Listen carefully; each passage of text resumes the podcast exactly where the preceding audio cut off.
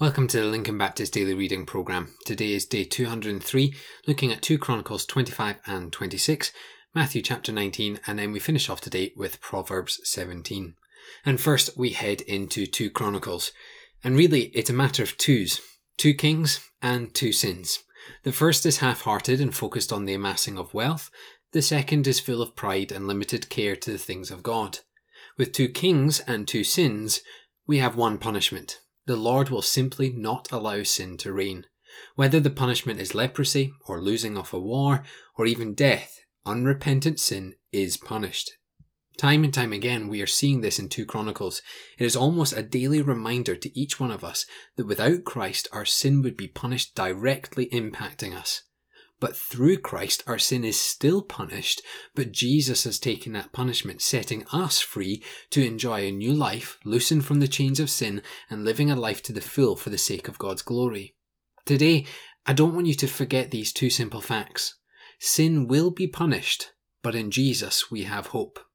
We now head into Matthew's Gospel. Two things really to pull out today. The first is with regards to marriage. And notice in the response of Jesus that we see godly standards given two genders, male and female, coming together in marriage. There are only heterosexual marriages here in God's design. We then have these two becoming one. We're to give ourselves to one another so that as a married couple there is no individual, but rather one couple working, living, and serving together.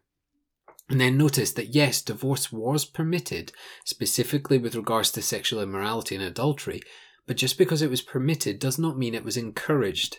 In fact, these laws were put in place due to the hardness of heart and the sin of mankind, not because God wants it to happen. Divorce really shouldn't be an option for the Christian. And when I say that, what I mean is that we need to continually work on our marriages, focusing our hearts and our minds on them, so that we do not find the need for that permissible law to divorce. We want to focus on our marriages so that they be godly in all things. The second element to pull out is that of the rich young ruler. He was obedient in all things, but Jesus pushed a button to have a giving heart and give away his possessions.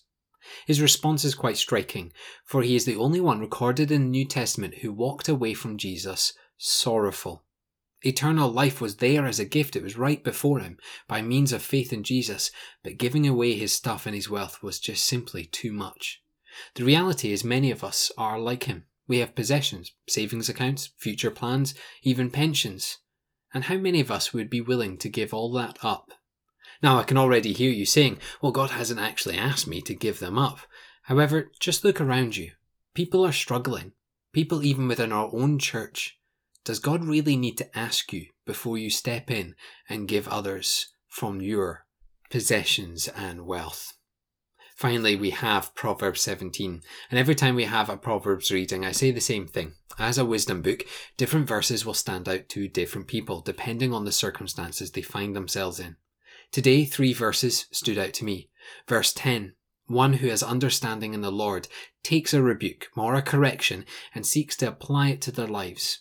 But a fool hears every piece of advice and wisdom and ignores it, seeing it only, really, as a punishment. Verse 14, we all know how arguments or fights start. The key is to not let them continue, to quit before it blows out of proportion and becomes something difficult to move on from. Then verse 27, watching what we say, restraining ourselves from just saying whatever we please and whatever we want to in that time, well, that is good and knowledgeable in terms of a way of living. To remain calm and to restrain what we say shows understanding. The reasons these verses stood out to me is that they all point to a humble spirit outworked in a calm and bridled tongue that does not speak ill of others or of anything, but rather is known for grace in difficult situations. I think the challenge really is quite clear. Does our heart for Christ lead to words of grace and peace? Let's pray about these things.